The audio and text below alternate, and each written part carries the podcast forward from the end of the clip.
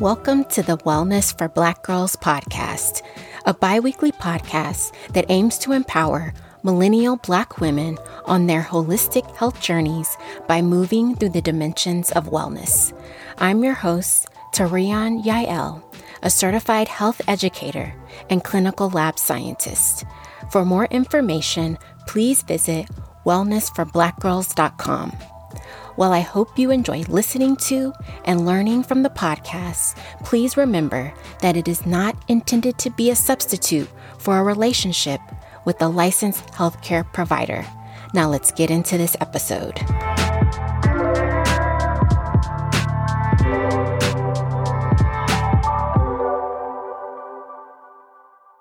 Thank you for joining me today for episode number four of the Wellness for Black Girls podcast. Now, I just want to ask have you been watching this season of Insecure on HBO? So, this show revolves around the life of the main character, Issa Dee, which is played by Issa Rae. And one of the things I love about the show is that we get to see all aspects of Issa's life, including her experiences with her girls, her sister friends, her sister circle. And we get to see how those experiences impact her in so many ways. So the show is currently about midway through season four, and I'm not going to give any spoilers. But in this current season, we're seeing conflict between Issa and one of her girls, her best friend Molly. This has had me thinking about social support networks and their impact on our overall health and wellness. And I've also been thinking about how do we go about strengthening, creating, and in Issa and Molly's case, working towards healing our social support relationships. So, in this episode, we're going to learn about social wellness and how we can nurture it in our lives through the use of sister friendships. Of course, first things first, what is social wellness? So, this dimension involves building and maintaining healthy relationships with friends, family, and the community. This also involves having a concern for the needs of others. And one key component, which the definition touches on, is the integral role our social support network plays in nurturing this dimension in our lives. Social support is the network of people in our lives that we can turn to to help us navigate the tough times and to help us turn up or celebrate during the good times. Our social support network usually also consists of people outside our family and friends. These could be our coworkers, church members, or our neighbors too. We are also a part of other people's social support networks too. We want to be there for our people and show up when they need us to. Now, there are three different types of support. The one type we usually think of is emotional support. So, this is when we need someone to talk to, or we simply need someone to have our back. This is someone we know we can trust to be there for us, and vice versa. Then we think of informational support. This is when we need advice, guidance, or mentoring. This can include those times when we need some help with making a major decision because certain people in our network can offer a different perspective or help us weigh the pros and cons of a certain decision. The other form of support is instrumental support. This is when a person offers a helping hand when we need it. For example, if we are having car trouble, and someone gives us a ride home or to work while our car is in the shop, this would be an, an example of instrumental support. So, you know, I have to share some research findings on the health benefits of social support. research has shown that having a strong social support network offers numerous health benefits.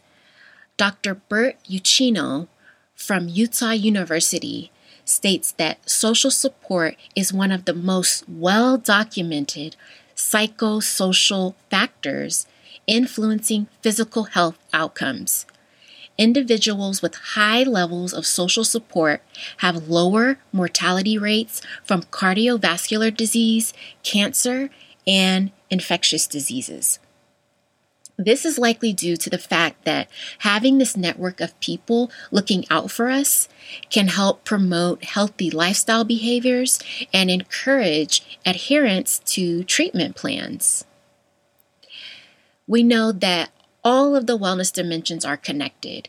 So, strong, healthy social support networks don't just benefit us physically, but they also improve our mental and emotional health by improving our ability to cope with stressful situations, alleviating the effects of emotional distress, promoting lifelong good mental health, and enhancing self esteem. When I think about the ways this shows up in Black communities, I instantly think about the friendships Black women and girls form with one another. We may call them our girls, our sister friends, or our sister circle. Listen to this definition of sister circles by Dr. Neal-Barnett and her team of researchers at Kent State University. Sister circles are support groups that draw upon the strength and courage found in African American women's friendship networks these groups usually build upon existing friendships, kin by design friendships, and the sense of community found among Black women. These sister circles were originally embedded in the Black Club movement and have been a vital part of Black women's lives for the past 150 years. Sister circles exist directly in the community and within organizations that are components of women's lives. And many Black women have ties to these organizations that go back generations. Within this type of network, we are able to talk about our experiences from not only our daily lives, but we can also talk about those instances of racism and or sexism that we experience. And by connecting with other black women who can relate to and validate those experiences, we can find relief from those feelings of isolation. We can feel seen, heard, and understood. Okay, so, I've shared some data about the benefits of having a strong social support network. So, let's touch on some things we can do to maintain and strengthen them.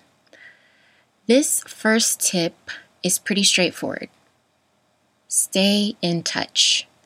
This is especially important with everything that's going on right now. We can reach out and text, call, or video chat with our family and friends. And when we're communicating with them, we can try to be present and in the moment with them. And if we have people in our network that are within those vulnerable populations, we can do things for them like picking up food items for them if we can. And of course, we want to be careful to wear a face mask and wash or sanitize our hands when we bring those items to them. And this is beneficial to us as well. Research suggests that providing social support to friends and family may be more beneficial than receiving it. So let's say we don't have a strong social support network, but we would like to take steps to start building one. How can we do that?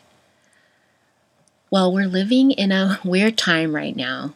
So, for this one, we may have to go about building our social network differently than we normally would. Because during normal times, we can do things like volunteer in our community or join a meetup group in our area. But during this time, we are more so utilizing social networking platforms. So there are platforms out there for people going through stressful times, and there are online groups around various hobbies and interests. Of course, we want to use wisdom and good judgment and be sure to stick to trustworthy platforms and sites. For more ideas and resources, check out one of my favorite episodes of the Sunday Jumpstart podcast by Jessica Lauren. It's episode number 77 How to Build a Supportive Network. And in the episode, she gives some great pointers on how to reach out and connect with other like minded people in a way that can help us build authentic relationships. So be sure to head to the show notes and look for the link to that podcast episode. Now, back to the season of Insecure and the conflict between Issa and Molly. At the time of this recording, the show is a little over midway through the season, so we're not sure what's going to happen between these two characters. And of course, we know the it, it's fiction, they're fictitious characters. But I believe we can all relate to this situation in one way or, or another, whether we've experienced it personally or witnessed it happen to our family and or our friends. We we can probably relate to this situation. So, what do we do when we've experienced a split within our social network? How do we go about healing a broken relationship? For these tips, I refer to an episode of the Homecoming Podcast, which is hosted by Dr. Thema Bryant Davis, who is a licensed psychologist, ordained minister, and sacred artist. I'm going to include Dr. Thema's tips for repairing broken friendships because the process of healing a broken friendship relationship is multi layered and nuanced. Talking about this topic can bring up a lot of emotions for people like guilt, resentment, and or pain and so many other emotions. And I didn't want to give some blanket tips that wouldn't help us jumpstart the healing process. So I wanted to share some tips from one of Dr. Thema's recent episodes because I felt like the tips she shared were practical, thoughtful, and valuable. So if you haven't checked out Dr. Thema's podcast, you should definitely give it a listen. And I'll be sure to include a link to her podcast in the show notes. One of the first things that Dr. Thema suggests that we do is to start by asking ourselves some honest questions. We can ask ourselves questions like Why am I wanting to mend things? Am I coming from a genuine place? What drove us apart? What happened? Is there something I need to take responsibility for and apologize for? And what is my hope for this relationship going forward? How am I going to process this experience if the other person does not want to mend things too? Once we get clear and honest about the answers to those questions, then we can reach out to that person to have a conversation.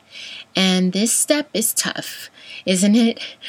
Because we don't know how or even if the other person is going to respond. We don't know if they want to heal and mend things too. Once the conversation or conversations have taken place, then hopefully the healing journey can start. One thing that Dr. Thema recommends is to take it slow and work on creating some new memories through shared experiences. And this can help with rebuilding the relationship.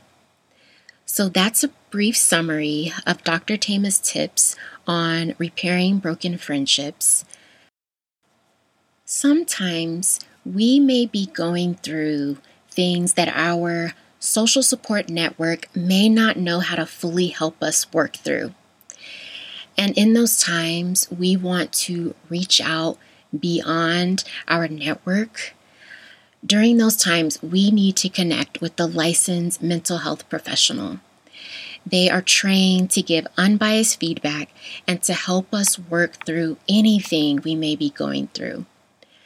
A few ways to connect with the licensed mental health professional include checking out your health insurance company's provider directory or by searching the Psychology Today directory, Therapy for Black Girls, Open Path Collective, Melanin and Mental Health, or Therapy for QPOC.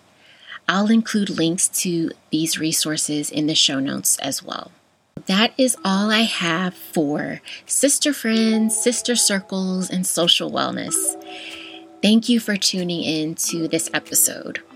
As always, links to everything I mentioned today will be in the show notes. So all you have to do is head to wellnessforblackgirls.com and click on episode number four.